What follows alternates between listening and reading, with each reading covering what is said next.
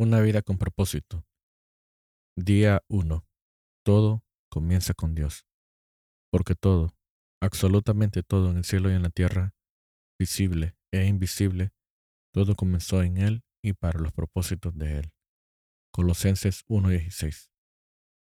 A menos que se dé por hecho la existencia de Dios, la búsqueda del propósito de vivir no tiene sentido. Bertrand Russell, ateo. No se trata de ti. El propósito de tu vida excede en mucho a tus propios logros, a tu tranquilidad o incluso a tu felicidad.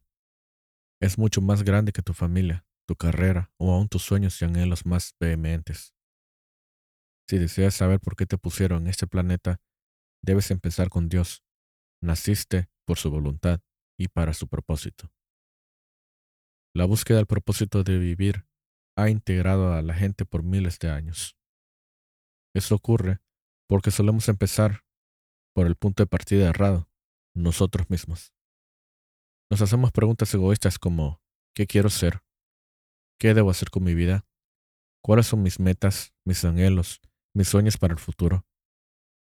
Enfocarnos en nosotros mismos nunca podrá revelarnos el propósito de nuestra vida. La Biblia dice, en su mano está la vida de todo ser viviente. Contrario a lo que te dictan muchos libros conocidos, películas y seminarios, no encontrarás el sentido de tu vida buscando en tu interior. Es muy probable que ya lo hayas intentado. No te creaste a ti mismo. Por lo tanto, no hay manera de que puedas decirte para qué fuiste creado. Si yo te entregara un invento que nunca has visto, no sabrías para qué sirve ni tampoco el ingenio te lo podría decir. Solo el inventor o el manual de instrucciones podrían revelarte el propósito de dicho invento. En una ocasión me perdí en las montañas. Me detuve a preguntar cómo llegar al campamento y la respuesta fue, no puedes llegar hasta allí desde este lugar. Tienes que empezar por el otro lado de la montaña. De igual manera, no puedes llegar a la conclusión de tu existir centrándote en ti mismo. Dios es tu punto de partida, tu creador. Existes tan solo porque Él desea que existas. Fuiste creado por Dios y para Dios. Y hasta que lo entiendas, tu vida no tendrá ningún sentido.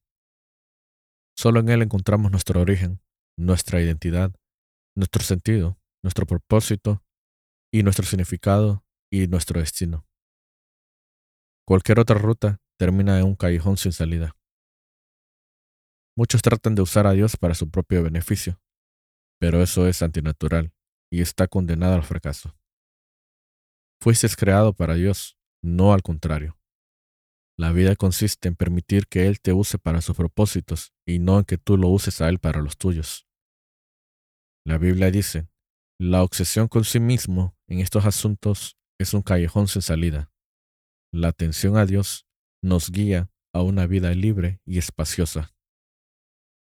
He leído muchas obras que me ofrecen diferentes maneras de descubrir el propósito de mi vida. La mayoría se pueden clasificar como libros de autoayuda, porque abordan el tema desde una perspectiva egoísta. Los libros de autoayuda, incluidos los cristianos, ofrecen por lo general los mismos pasos a seguir para que logres encontrar el propósito de la vida. Piensa en tus sueños. Define tus valores. Trázate metas. Averigua cuál es tu fuerte. Apunta a la cima. Alcánzala. Sé disciplinado.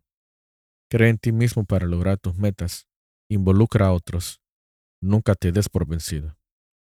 Muchas veces estas recomendaciones llevan al éxito, por lo general puedes lograr alcanzar una meta si pones todo tu empeño, pero tener éxito y cumplir el propósito de tu vida son dos temas muy distintos.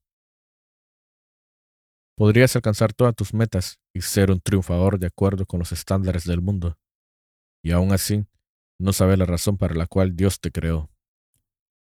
Por eso necesitas más que un asesoramiento de autoayuda. La Biblia dice, la autoayuda no es eficaz en todo, el sacrificio es el camino, mi camino, para encontrarte a ti mismo, a tu verdadero yo. Este no es un libro de autoayuda, tampoco es una guía para buscar la carrera adecuada, ni para hacer tus sueños realidad o planificar tu vida. No se trata tampoco de cómo añadir a la fuerza más actividades a una agenda ya sobrecargada. En realidad, te enseñará cómo puedes hacer menos en la vida, concentrándote en lo más importante. Trata sobre el tema de llegar a ser aquello para lo que Dios te creó. ¿Cómo descubres entonces el propósito para el que fuiste creado? Tienes solo dos opciones. La primera es especular. La mayoría prefiere esa. Hacen conjeturas, adivinan, teorizan. Cuando la gente dice, yo siempre he pensado que la vida es, en realidad quiere decir, esta es la mejor suposición que se me ocurre. Durante miles de años, grandes filósofos han especulado y discutido acerca del sentido de la vida. La filosofía es un tema importante y tiene su utilidad, pero cuando hay que definir el sentido de la vida, aún los filósofos más sabios especulan. El doctor Hal Moorhead, profesor de filosofía de la Universidad Northeastern de Illinois, en una ocasión les escribió a 250 de los más reconocidos filósofos, científicos, escritores e intelectuales del mundo, preguntándoles, ¿cuál es el sentido de la vida? para después publicar las respuestas en un libro. Algunos dieron las mejores respuestas que pudieron, otros admitieron que acababan de plantearse la razón de vivir, y otros fueron más sinceros al responder que no tenían ni la menor idea. En efecto, varios le pidieron al profesor Moorhead que les escribiera de vuelta y les dijera si había encontrado la razón de vivir. Afortunadamente hay una alternativa a la especulación acerca del significado y el propósito de vivir, y es la revelación. Podemos considerar lo que Dios reveló en su palabra con respecto a la vida. La manera más fácil de entender el propósito de un invento es preguntarle al inventor. Lo mismo ocurre cuando quieres saber la razón de tu vida. Pregúntale a Dios. Dios no nos dejó en medio de la oscuridad para andar a ciegas. Él reveló claramente su palabra sus cinco propósitos para nuestras vidas. La Biblia es nuestro manual de instrucciones, el cual explica por qué estamos vivos, en qué consiste la vida, qué evitar y qué esperar del futuro. Enseña lo que ningún libro filosófico o de autoayuda puede enseñar.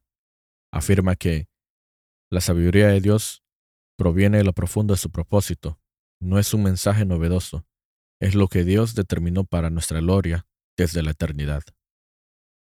Día 1. Todo comienza con Dios. Dios no es tan solo el punto de partida en tu vida, sino la fuente de ella. Debes ir a la palabra de Dios, no a la sabiduría del mundo, para descubrir el propósito de tu vida. Necesitas fundamentar tu existencia en las verdades eternas y no en la psicología de moda, la motivación del éxito o los testimonios emotivos. La Biblia afirma es en Cristo que sabemos quiénes somos y para qué vivimos. Mucho antes que oyéramos de Cristo, Él nos vio y nos diseñó para una vida gloriosa. Parte de su propósito general en Él, que trabaja en todo y para todos. Este versículo muestra tres revelaciones para tus propósitos. 1. Encuentras tu propósito e identidad al tener una relación con Jesucristo. Si aún no tienes esta última, más adelante te explicaré cómo iniciarla. 2. Dios pensó en ti mucho antes que tú en Él. Lo que designó para ti precede al momento en que fuiste concebido. Lo planificó desde antes que existieras y sin tu participación.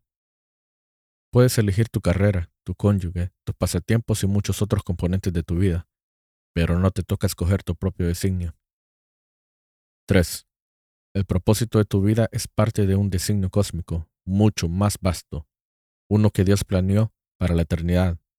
De eso se trata este libro. Un novelista ruso, Andrei Vitov, creció bajo un régimen ateo comunista.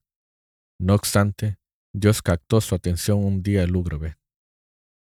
Él cuenta, a mis 27 años, mientras viajaba en el metro en Leningrado, ahora en San Petersburgo, Me embargó en una angustia tan grande que parecía que la vida se me detenía de súbito. El futuro se tornaba incierto y todo perdía significado. Repentinamente, como de la nada, apareció una frase que rezaba, La vida sin Dios carece de sentido. Para asombro mío empecé a repetirla y me dejé llevar por esa frase, como si fuera trasladado a través de una escalera.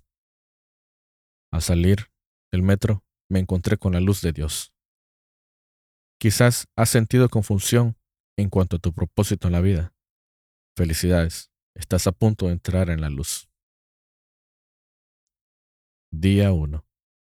Pensando en mi propósito. Punto de reflexión. No se trata de mí. Versículo para recordar. Todo comenzó en Él y para los propósitos de Él. Colosenses 1.16. Pregunta para considerar. A pesar de toda la publicidad que me rodea, ¿qué puedo hacer para recordar que la vida consiste en vivirla para Dios y no para mí mismo?